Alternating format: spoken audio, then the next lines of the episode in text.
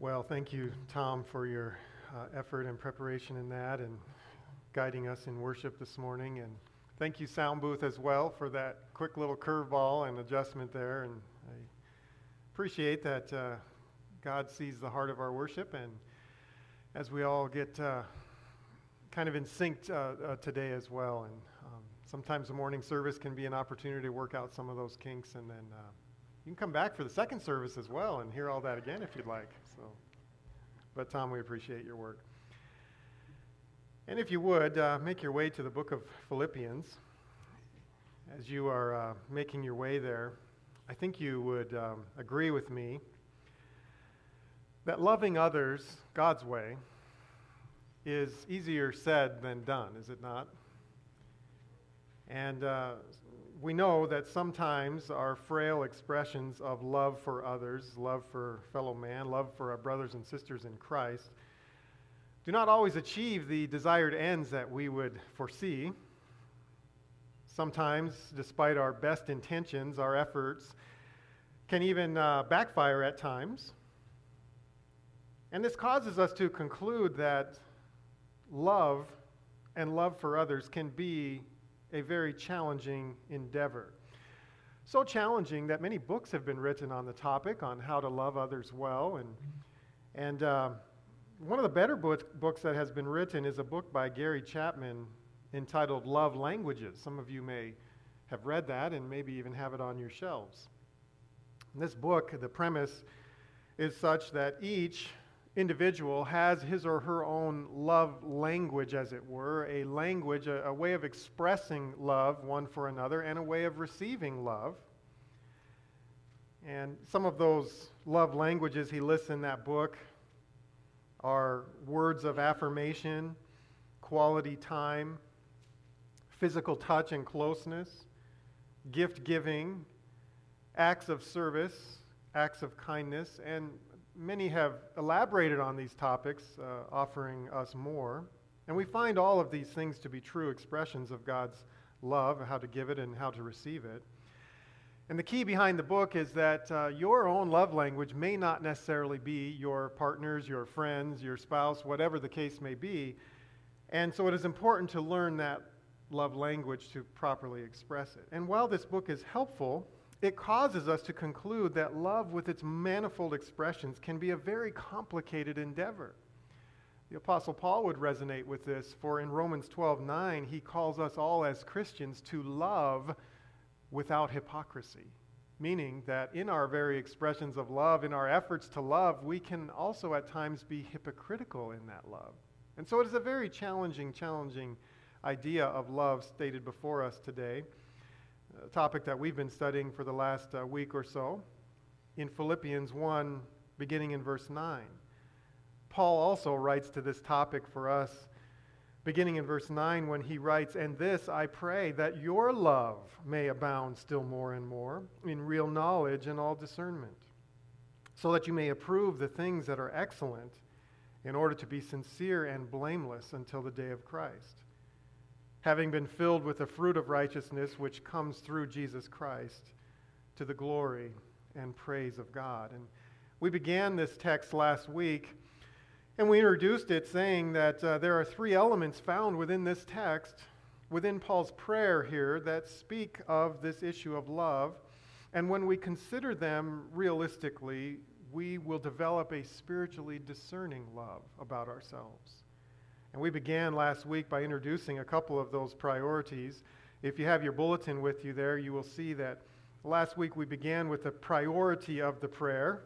The priority itself is that we would have love, and that this love would be an abounding love, and that this love would be an informed love, a, a love that abounds still more and more, but in real knowledge and all discernment, and also being a discerning love. And that is really Paul's priority for praying for these Philippian believers. But we also saw that there's a purpose for this prayer. There's a reason he's praying this on behalf of the Philippians, and the purpose is also found in verses 9 to 11. It says in, in verse 10 so that you may approve the things that are excellent.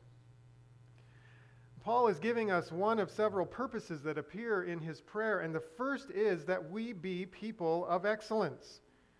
We talked about this last week about how excellence is that aspect of being distinguished and the ability to distinguish between things which are good, things which are better, things which are best. And you recall that if you were here.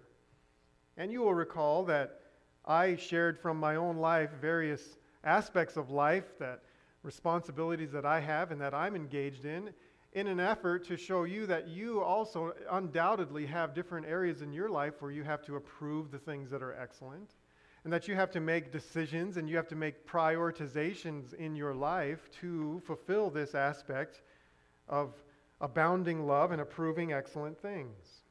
And I, I just thought of a couple of others, even. I talked about some of the uh, maybe professional roles that I'm involved in right now. And I thought, even in preparation of this sermon today, that you know, the, the whole idea of sermon preparation itself, it also falls under this priority of discerning the things which are excellent and only bringing that which is going to be best and most suitable and most fitting and most helpful to you each Sunday, Sunday after Sunday.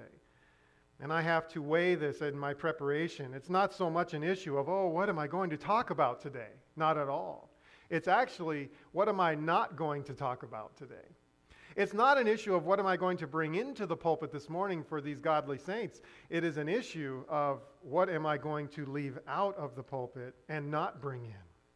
And if you knew just how much material, content, good understandings uh, of the scripture, theology, whatever, that I leave out and I leave home, you would suspect that uh, you are not getting your money's worth in me. For example, Today I have three little half sheets of paper here. These are my sermon notes for today. And that may seem like a decent amount of material, but you'll need to know that I've left about eight of them at home, realizing ah, it's just not going to happen. And when I step into the pulpit, it feels sometimes like I'm stepping into the boxing ring a little bit.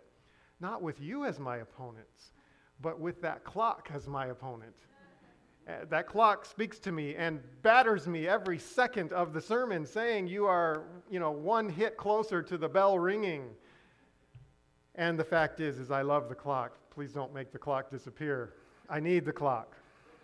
But I have a tenuous relationship with the clock because I have a certain agenda that needs to be accomplished, and the clock does as well. And so, a little fun way to illustrate that. But this can be illustrated in many different areas discerning the things that are excellent in your life and in my life and what you give your time to. I thought of the issues of church life in general as well. It is, it is a constant battle of balancing resources over needs, and we know this. This is life. This is true of your own budget as well as perhaps a church budget. And when you look at missionaries and the needs of pastors and the needs of teachers and the needs of, of a of a uh, flourishing worship program and, and all the things that make church church and, the light bill to shine lights so that we can have uh, social interaction and fellowship with one another. And not to mention things like the reduction of debt or even the exciting new idea of a, of a new sanctuary one day. And so all of these things are priorities over and against the, the needs that are, are, are constantly surrounding us. And I often think of the parachurch organizations as well, those organizations outside the church. Interestingly enough, with parachurch organizations, parachurch means alongside of the church, these ministries that occur. And there was a day when the parachurch organization was, in fact, a parachurch organization designed to come alongside and to strengthen and encourage and, and contribute strength to the hands of the church to make it flourish even stronger. But if you've noticed, recently, and I don't mean COVID recently, but I say in the last five years or so.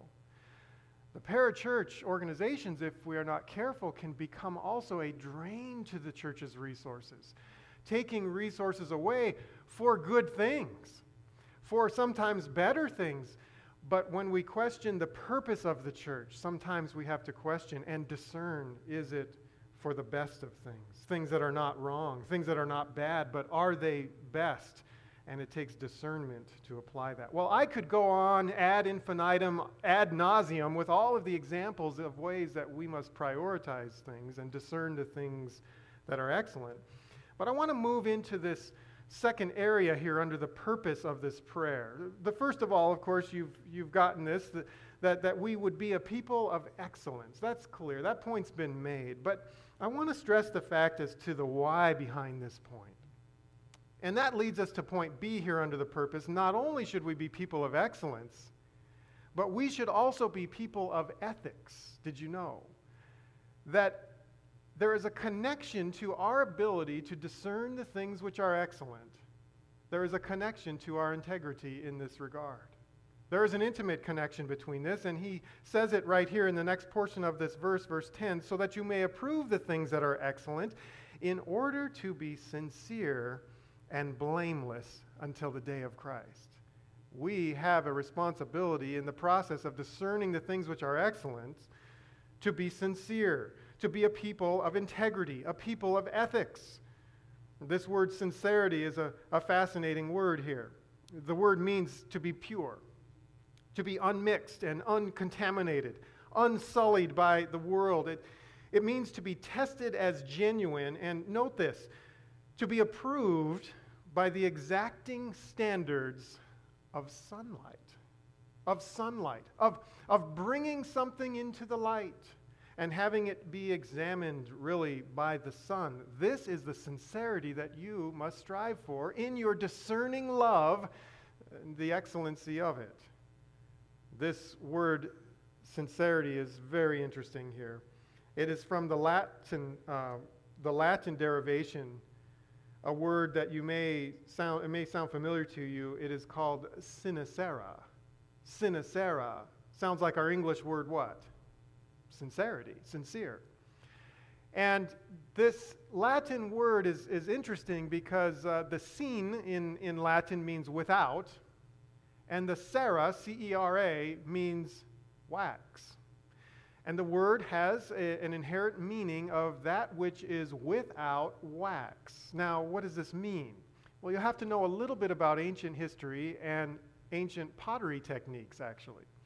And a potter would, uh, you know, form and shape uh, clay pots in ancient time, and, and he would fire them uh, so that they would become strong. And, and eventually, um, you know, through use or misuse or dropping in some cases uh, some of those clay pots they would fall to the ground or for whatever would, would cause it and they would, they would be caused to become cracked. And an unscrupulous potter salesman whatever would then find wax kind of like modern day bondo for any of you who've ever done body work and they would fill that pottery piece with wax and then they would glaze it over with beautiful paint. And so they would put it on the, the shelf and sell it as whole, only to find out when you bring it home and put water in it and put it on the stove that the wax would melt, the paint would come through, and you would realize that you have a cracked pot. And a pot that was without wax was stamped by its owner as sinacera meaning this is a sincere, this pot has integrity. This pot has a wholeness about it. And nothing can be hidden here. And, and, so, this is the idea of sincera that we do not have aspects of our lives that, that are hidden and are cracked deep within, only to be smoothed over with wax and a nice shiny veneer when the substructure underneath has been compromised. This is the idea of being sincere and without wax. We don't carry false facades over us. We don't carry false pretenses. Now we know from 2 Corinthians 4 7 that we have this treasure in earthen vessels. Isn't that interesting language that the apostle uses? We understand the treasure of the gospel really is carried by us who are earthen vessels. We are clay pots, and we do have cracks. It's not that we don't have cracks and that we're completely free from cracks, but we are free from that fake wax that pretends, that lives a life of pretentiousness that we don't, and we're good, and everything's shiny, and yet the foundation is crumbling. This is the idea behind this word, and this is what Paul is calling us to be people of sincerity, people of ethics. And this is humbling to us, no doubt, but it is also a caution that we too must have the stamp of God's divine sincerity upon us. As clay, as clay pots, we will have flaws, but we are not the people who gloss over those flaws. 2 Corinthians 2.17 speaks to this uh, very topic. In, in that book, the Apostle Paul is, is writing, really defending his integrity.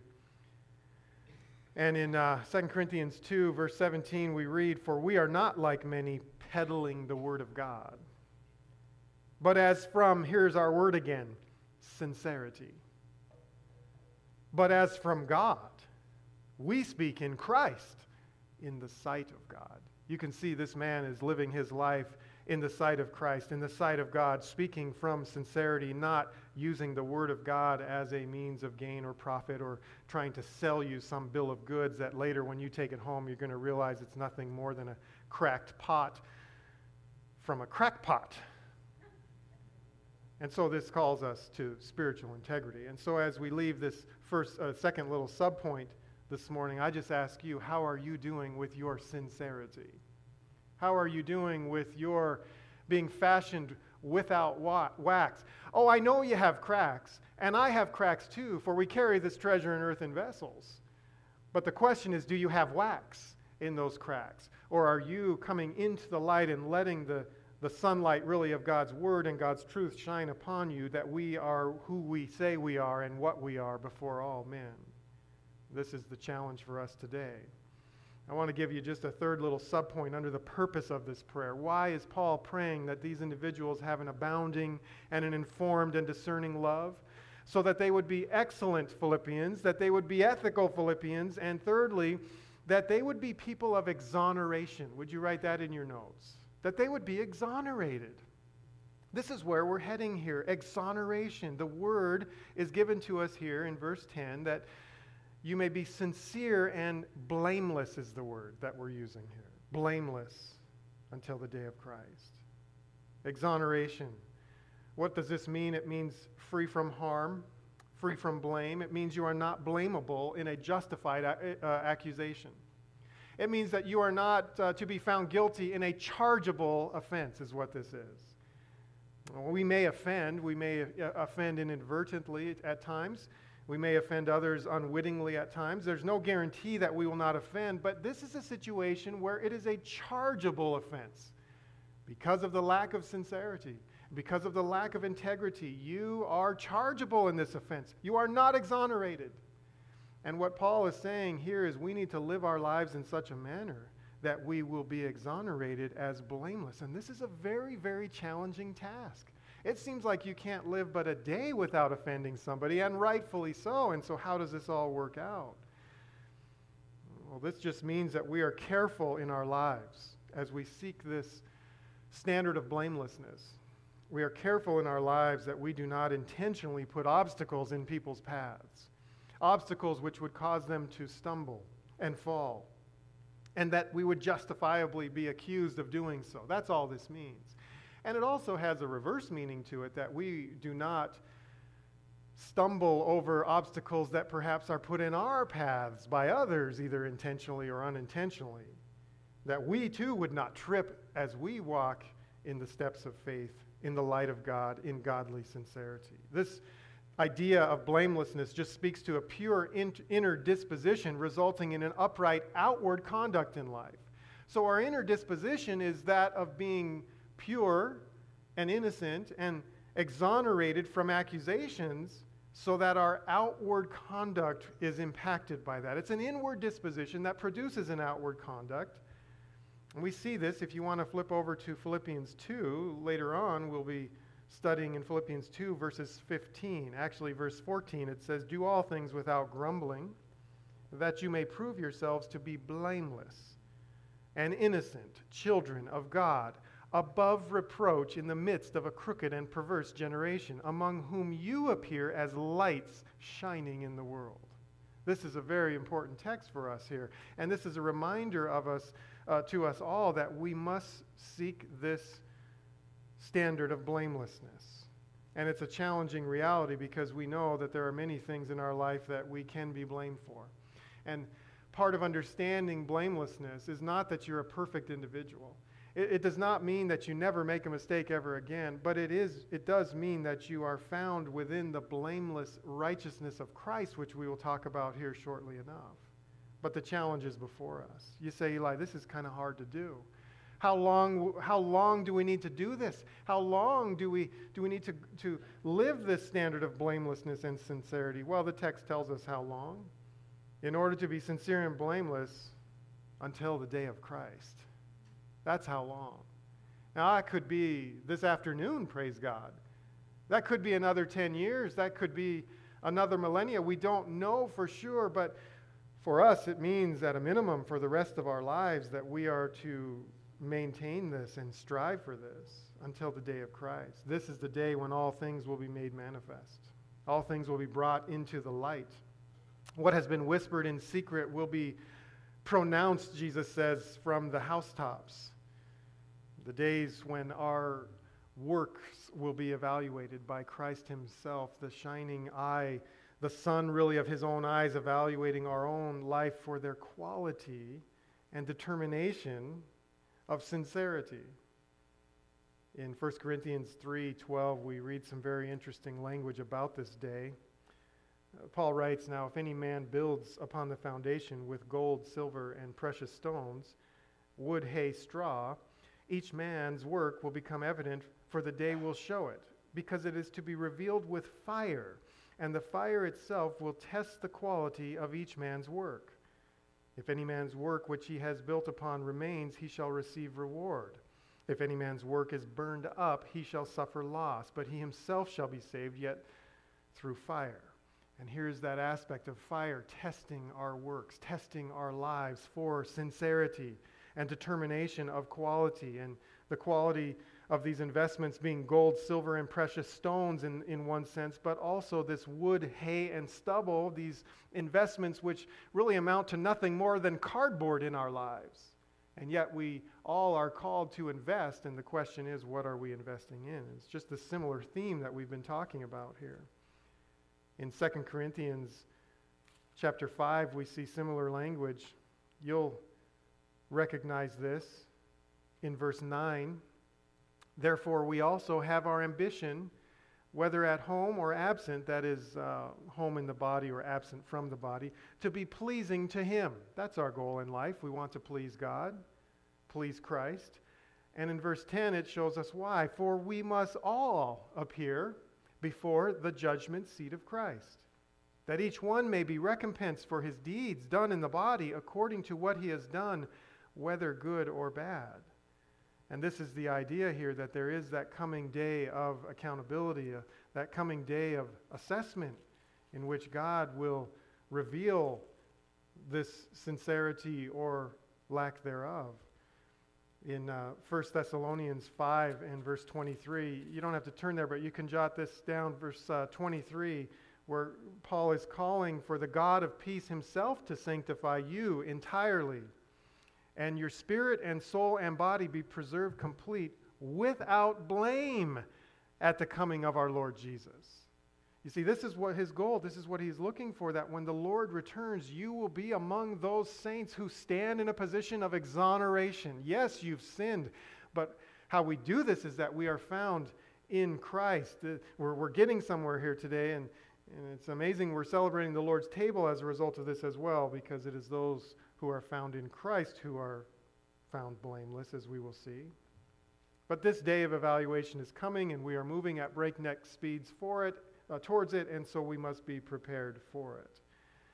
By way of application, this simply means this you can't be one person on Sundays and be an entirely different person on Monday through Saturdays. That would not be a person of integrity. That would not be a person of sincerity. That would be a breach. That would be a crack filled with wax. And you cannot be one person in the church arena, folks and be an entirely different person in the business arena, or in the finance arena, or in the leadership arena, or in the family arena. Who you are on Sunday and in church should be who you are all through the week. And it matters to God because He's preparing His children for this great and awesome day of Christ, the day of Christ Jesus.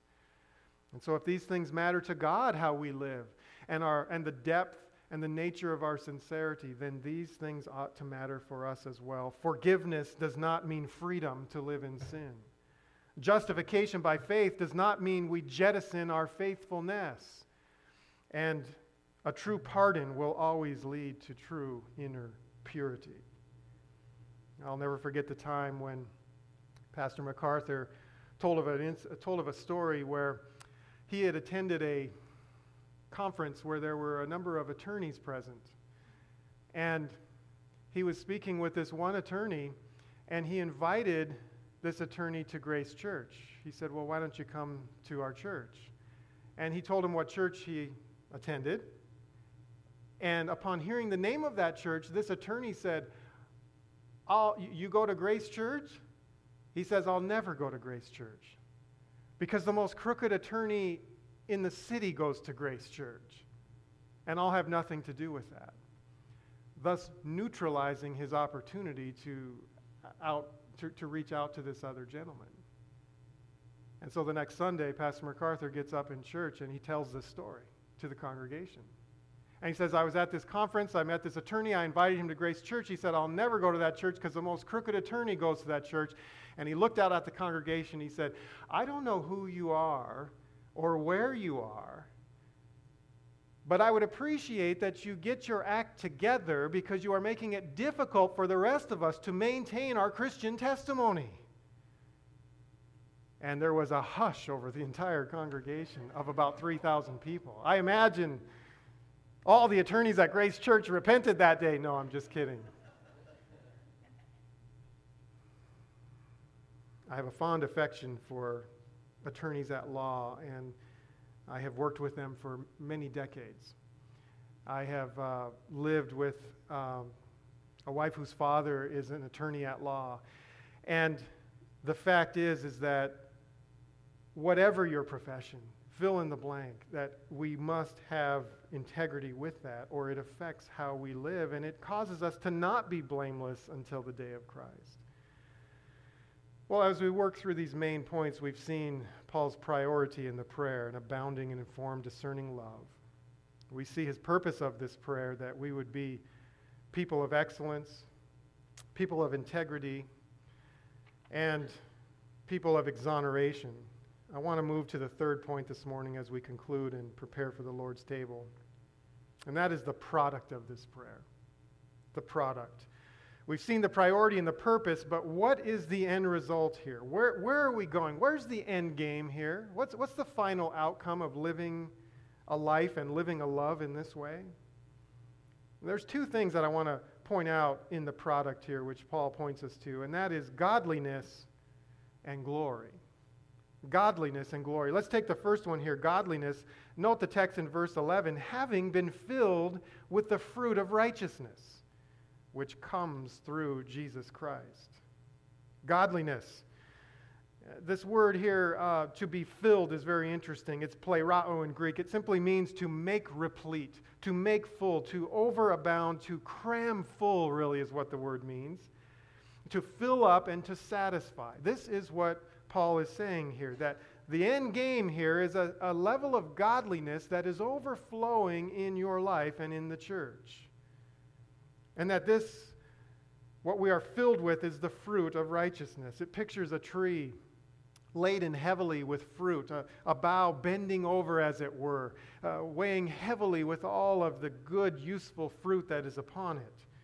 This fruit is on every bough. It is akin to the fruit of the Spirit in Galatians 5. You remember the fruit of the Spirit.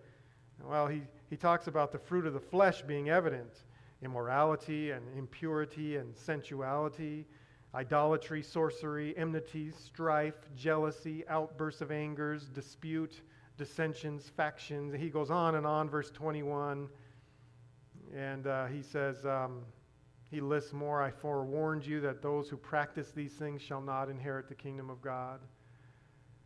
And then he says in verse 22 But the fruit of the Spirit is love and joy and peace and patience and kindness and goodness and faithfulness and gentleness and self control. And I love verse 23 where it says, Against these things there is no law. And if we live by the Spirit, let us also walk by the Spirit. And so, this is the idea of a life filled with the fruit of the Spirit just flowing through us, so that upon every bough we're just overflowing with this fruit that is of the Spirit. Now, note that this fruit does not sprout by itself. Please don't think this morning, well, I gotta, I gotta sprout some fruit today. It does not sprout by itself, and it is not something of the will of man. This is fruit that is connected to a root. You remember what Jesus said in John 12 I am the vine, you are the branches, and because of our relationship, you will bear much fruit. And he also puts us on guard that says a tree is known by its fruit. A good tree bears good fruit, but a bad tree cannot bear good fruit. It's telling us something here, folks, that there's a connection to the root that must first be in place for this. For Jesus says, apart from me, you can do nothing. You can't bear good fruit. Otherwise, this is just an exercise in ethics today. This is just an exercise in trying to do good and be better and, and keep pulling yourself up more and more by your own bootstraps. This is a very natural fruit and outflowing of somebody who's connected to the root, which is the Spirit, which is Christ. Note here that the apostle says that this is a fruit of righteousness. It is, uh, it is that which is just, that which is right, uh, that which uh, meets the exacting standard of the righteousness of Christ. And where does this fruit come from? Well, he also tells us here it says that we are filled with the fruit of righteousness which comes through Jesus Christ. This is how we bear much fruit. This is the fruit of righteousness. It comes through Jesus Christ. So again, we are reminded it's not self generated. It can't be self generated. It's produced only through the Lord Jesus Christ. In fact, theologians refer to this fruit and this state of righteousness as an alien righteousness. It's a foreign righteousness. It's not a natural righteousness. It's not something that we can whip up or create or, or cause to be present in our own life. That's self righteousness, that's human works. This is alien righteousness, and Paul also will talk about this in Philippians 3, if you want to just glance at chapter 3 and I believe it's verse 9, this, this issue of alien righteousness. He says, And may I be found in him, that is in Christ. Here it is. Not having a righteousness of my own derived from the law, but that which is through faith in Christ Jesus, the righteousness which comes from God on the basis of faith. That is a very, very important verse to any and all Christians to understand. We possess an alien righteousness, a foreign righteousness, a righteousness that is not of our own. And you'll remember all of the, the amazing righteous, self righteous standards that he had, you know, uh, Paul, and saying, if I could put confidence in the flesh, I would be first in this circumcised the eighth day, of the nation of Israel, tribe of Benjamin, Hebrew of Hebrews, as to the law, a Pharisee, as to zeal, a persecutor of the church, as to righteousness which is in the law, found blameless. But you know what he says? Whatever things were gained to me, those things I have counted as rubbish for the sake of Christ.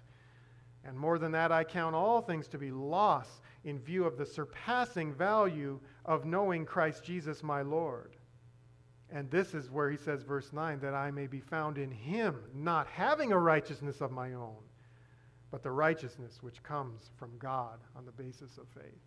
Very important text of Scripture. I can't wait to get there, but to, to get you there ahead of time in your understanding that this, this godliness does not come from yourself. And you may have this morning a veneer of righteousness. You may have other people fooled most of the time about your righteousness. You may have a pretty good looking self righteousness, but whatever righteousness you may bring to the table this morning, if it is not the alien righteousness derived from Christ, not yourself, it is a valueless, it is good for nothing, it is rubbish.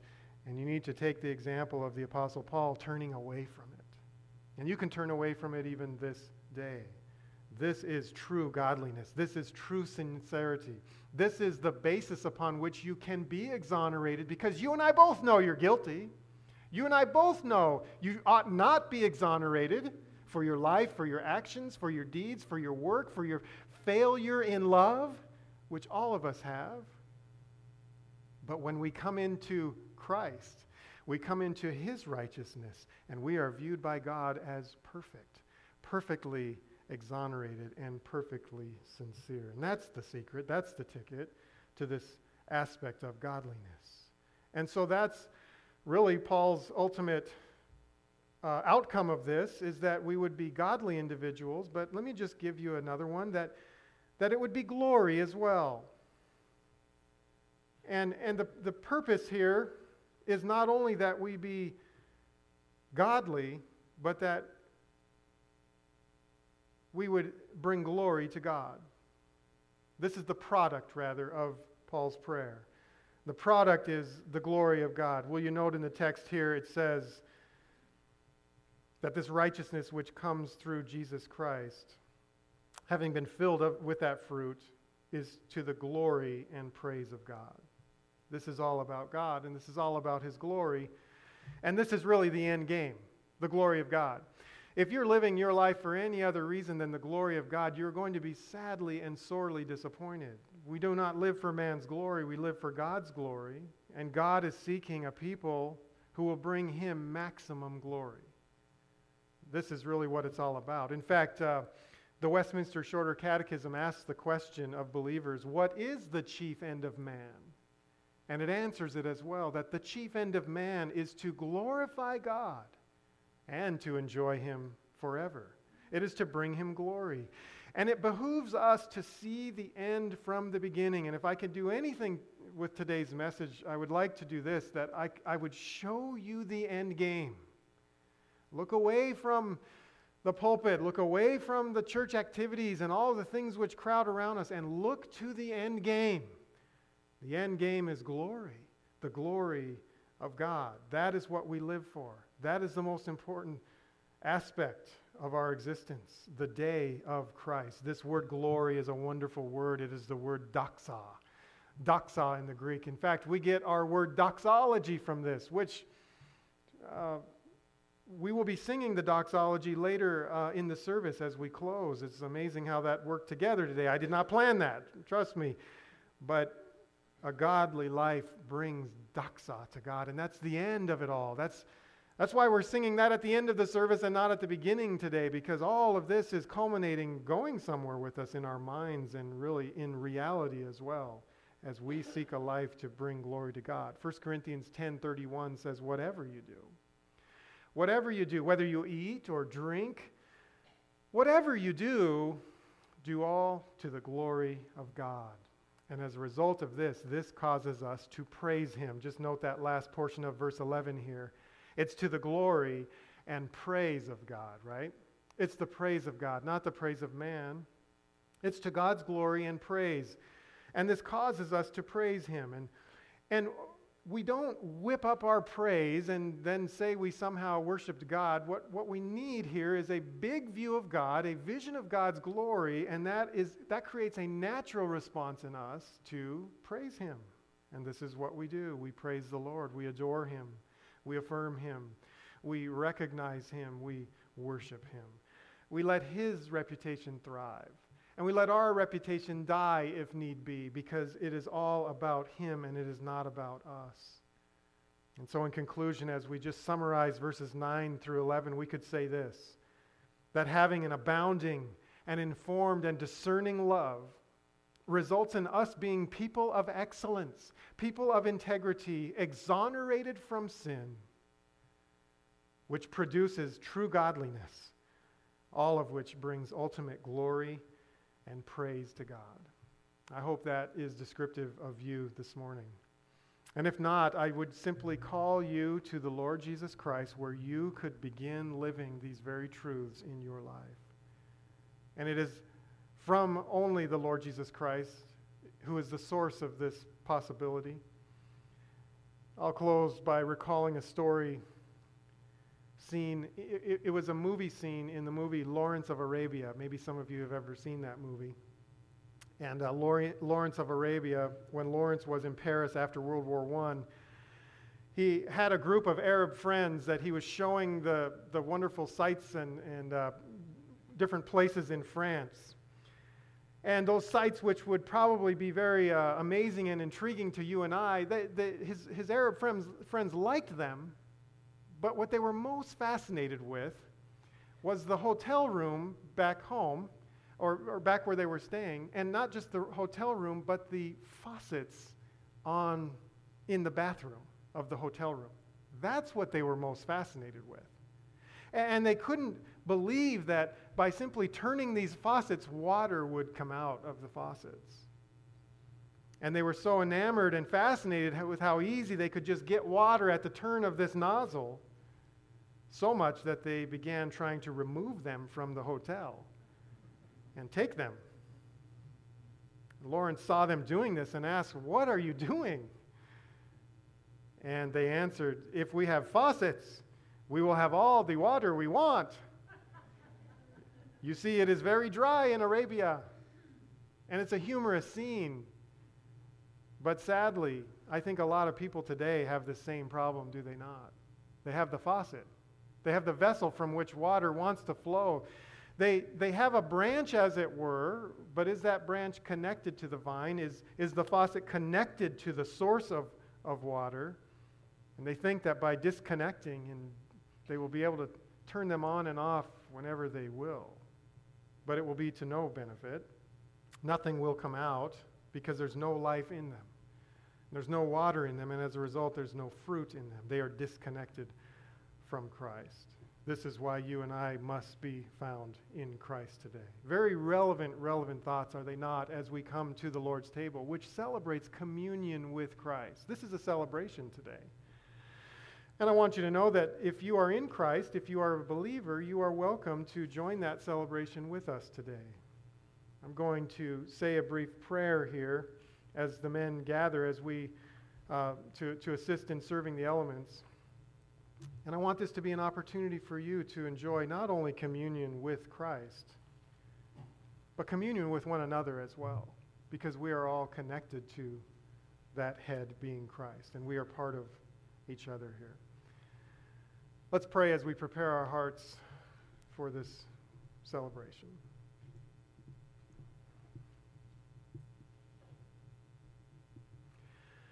Our Heavenly Father, we thank you for your word today. Thank you that it meets our deepest needs. Heavenly Father, I thank you that um, you have condescended to come down to meet lowly and sinful creatures as ourselves and grant them the gift of forgiveness and grant them the ability of being righteous in you. Father, we come today and we confess our sins at this table today. We confess that we do have these cracks. We don't try to hide from them. We don't try to fill them with wax we don't live our lives with this veneer, Lord. We are humble and lowly people, people of yours. And, and the only reason we can even come today is because you are in the permanent process of healing those cracks forever, Lord. Thank you for coming to broken people, clay pots as ourselves, Lord. May we always rejoice in the truth of what this table means to us as we come into communion with your Son and communion with one another as believers, Lord, we thank you this morning. We thank you for forgiveness of sins. We thank you that we can come to this table with confidence. And Lord, that we would be blessed as a result. We pray all of this in the name of Jesus.